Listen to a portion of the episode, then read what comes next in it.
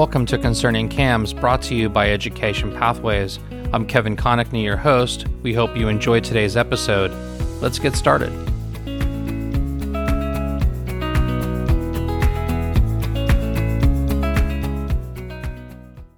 Our topic today is most notorious pests in the landscape. I have the pleasure to be here with Linda Ray Nelson. Linda is the president of Greenscapes, Southwest Florida.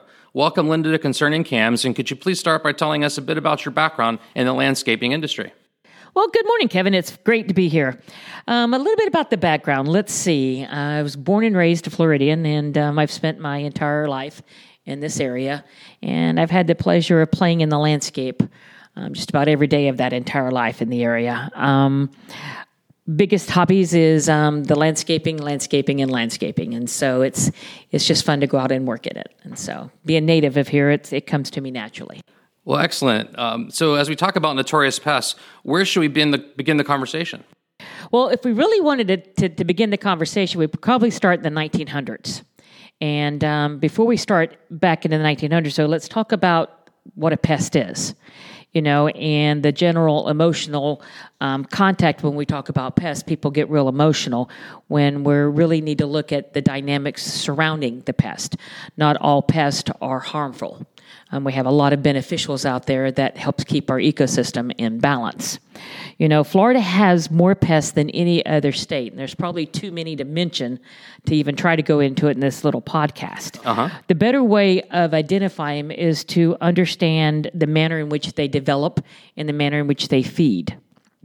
And so when we look at this, we'll be able to sort which is harmful insects and pests and which ones are um, not harmful to us. Um, we also want to look at the the population threshold. And so there's a procedure called IPM, which is integrated pest management. And by using integrated pest management, what you're really doing is you're scouting the landscape and you're treating the areas where the threshold of the pest are starting to cause damage to the landscape. A lot of times we have the pest, the damaging pest that's in our landscape, but their threshold isn't enough to cause significant damage. And a lot of times, if they're left untreated, the natural insects will come in and either parasitize them or, or feed upon them. And so it's, it's trying to keep that balance. But sometimes when the damaging insects, um, the population outweighs our beneficials, then you want to come in and spot treat by using chemical applications. How do CAMs know um, when they need to reach out to you to begin to address an issue with pests on the property? You're going to notice it because most of your pests are either chewing or piercing. They're going to charge, they're going to, excuse me, they're going to create some type of physical damage to the plant. And so when you're seeing this, sometimes you can just hand prune it off. If you get caterpillars, you can just go in there and trim off the branches, pick them off, or trim off the branches where the caterpillars are feeding. If you get a high infestation of aphids, you can usually come in and just trim them off and, and not even have to treat the plant. Usually, typically, though, if you do start having an infestation, then you're going to want to, you know, treat that area in about a six foot border all the way around it. When you get into the the more damaging insects, that's probably going to be going back to the turn of the century. Was talking about that 1900 mark. Um, there, where we have the biggest damaging insect, which is the southern chinch bug. And the reason the southern chinch bug is one of the largest damaging is because they have they feed rapidly, and it's on Floratam. Um, Floratam was introduced in 74 because it was one of the best turfs that we had to be resistant against chinch bugs. Um, the chinch bug has a piercing mouth on it, and it actually pierces the leaf tissue of the Floratam, and it essentially sucks all the juices out of it, dehydrates the blades. And that's why the blades will fold and lay down. And continuously being pierced, the turf will dehydrate. Now, chinch bugs usually will come in to stress turf. And like I said, that's probably one of our oldest pests that we have that can create the most damage in the shortest period of time. So, should CAMs be thinking about uh, a pest mitigation program while they're beginning to start services from a landscaping company? And how does that work? Oh, 100%. You know, basically, you want to make sure they've got a state certified L&O operator that's applying the chemicals, and you want to talk about the programs that they're using. For years, the, the, the state and our local officials have frowned upon what's called broadcast applications, where you just go in and you treat the entire area, coast to coast applications. Um, haven't been doing those in probably a good 15 to 20 years. And so, talking with your providers to see what their program is and what their thought process is behind it. Because a lot of times the insects have a cycle to them. So, you're going to have chinch bugs coming up in the early spring. Um, when you start getting all that top growth um, affecting your turf. Right now, the hibiscus is all going to bud sets. And so we're starting to see a little bit more thrip activity.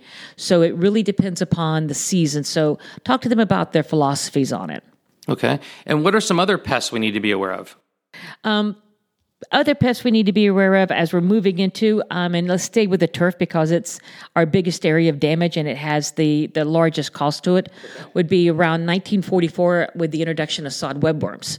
Again, dealing with that turf, um, the sod webworms come in and they eat the leaf blade off. So you had the chinch bug that pierced it and sucked the juices out, dehydrated it. Now you've got the sod webworm that actually eats the leaf blade off of the, the, the stolon. This sounds like a, a, Halloween podcast. Well, it's pretty close to it, isn't it? Absolutely. You know, the, the thing with the, the sod webworms, what they basically do is they skeletize the leaf. And so that's usually when you can identify them. And a lot of times when you're walking through your turf in the mornings, you'll see the little white moths fly up. That's a really good indicator that you've got sod webworms. When you're dealing with chinch bug and you're dealing with webworms, you're going to be putting down definitely more applications of insecticides than not to try to control them. And again, using IPM scout the areas. Okay, so we have the chinch bugs, we have the sod webworms. What are other pests we need to be concerned about? So why don't we move over into the ornamental pest, mm-hmm. and we can kind of speed speed zone it a little bit to um, an, a period of time closer to where we're at now. In um, 2001, we had a large infestation of the cycad scale, and it pretty much wiped out the cycads. Now the cycads are your palms, like your sagos. And um, during this time period, it, it pretty much wiped out that population, and they're still present. So, the interesting thing about a lot of these insects, just to, to kind of side note here, is Florida being located uh, like we are and being a tropical environment, we will get anywhere from two to three new pests a year. Hmm. Um, they're brought in on the trade winds. Every time we have any type of wind event or weather event, um, odds are we're going to get a new insect that gets trapped up in that and winds up in our landscape.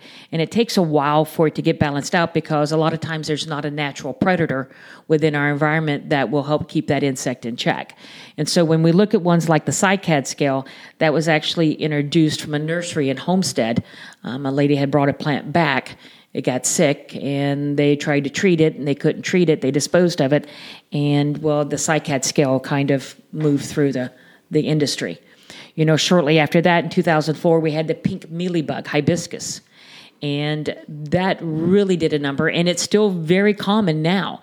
It almost wiped out the pink hibiscus during that time period, and it primarily focuses on hibiscus. There was a little bit of research done into it, then after that, it's kind of started affecting tomato plants, and then there was a lot more research done on it at that time.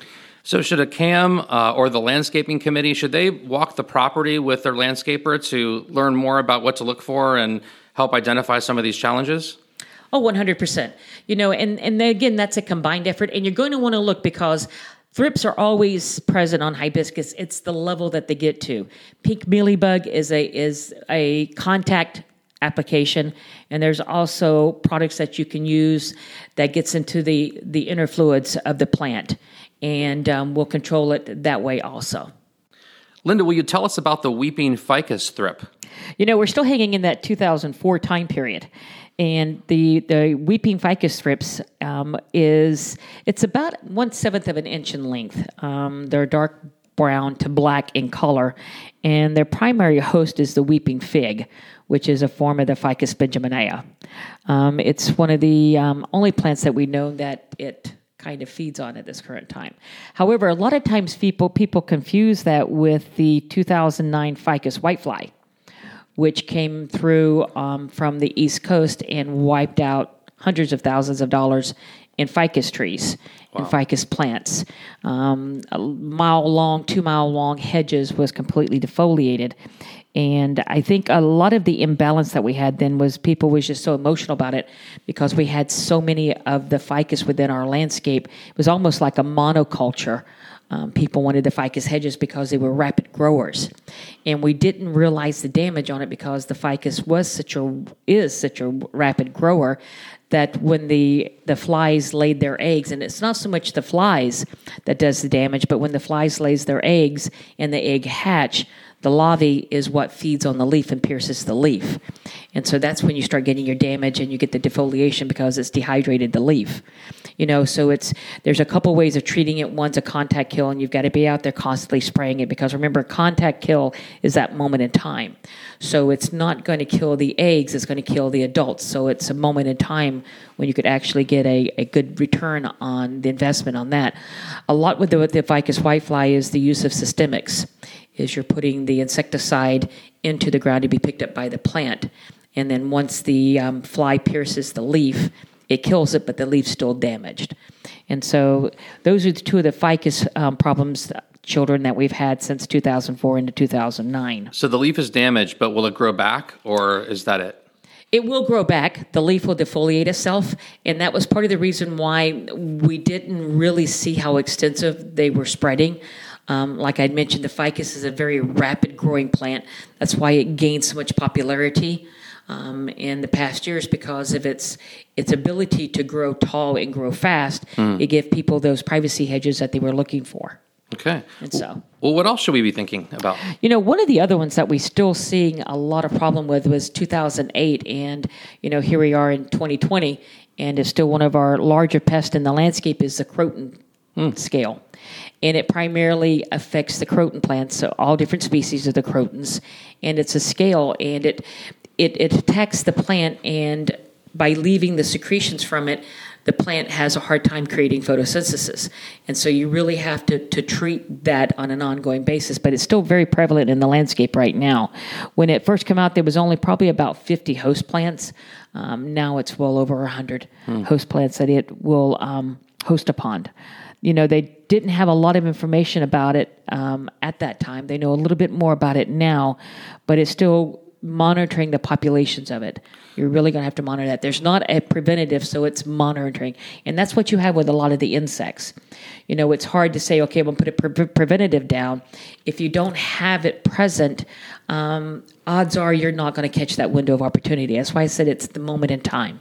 Okay. Are there any plants that naturally resist insects or pests um, that can be part of the landscaping system, or is that just not a thing? Yes and no. It all depends upon how how much of each plant you've got stacked in the landscape. Mm. You know, it's like the ficus. The ficus is a strong plant. I mean, you can cut it down to the ground and it'll come back. Mm. But when you have so much of the same monoculture and landscaping, at some point in time, there's going to be an insect or a disease that comes in there and creates damage. And again, insects are always present. They're always going to be in our landscape. It's just controlling their thresholds. It's using best management practices. It's not over trimming plants. It's putting the right plant in the right place to where you're not constantly wounding it because every time you wound it, twi- trimming it, boy, that was hard to come out for a minute there. Every time you wound it, when you trim it, um, you create a stress in that plant that over a period of time is going to create either a disease or bring in insects in as the plant starts to decline. Okay. Uh, so we're, we've been talking about pests that are harmful. Are there are there some pests that are not actually harmful that, that help the process? You have a lot of beneficial pets, uh, pest in our landscape. Um, our main one is the ladybug. Hmm. I mean, a ladybug is she's a predator. She eats a lot of the um, damaging insects. Um, your wasp are beneficials. They parasitize a lot of the insects that we deal with. So we have a lot of beneficials. It's just the way we view them. And we have to remember insecticides are not selective. An insecticide kills the, the insect or the pest, whether it be a harmful or it be a beneficial.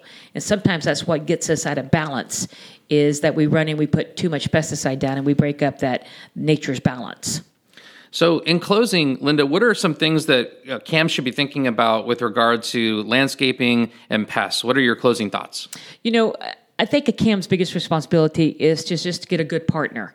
And we have to remember, um, like we have talked about the last couple minutes, the successful programs with pest management is constantly scouting and constantly monitoring the landscape. And it's seasons. So you know what seasons, what pests are going to be present in the landscape getting into the landscape with your vendors, looking at it, scouting the areas, knowing what's seasonal, knowing what can be treated and what is okay and going to self correct itself is probably the best thing a can do. It's being active in the landscape. Okay, well, Linda, thank you for joining us today on Concerning Cams to walk us through most notorious pests in the landscape. If listeners have additional questions, how can they best reach you or your associates at Greenscapes, Southwest Florida?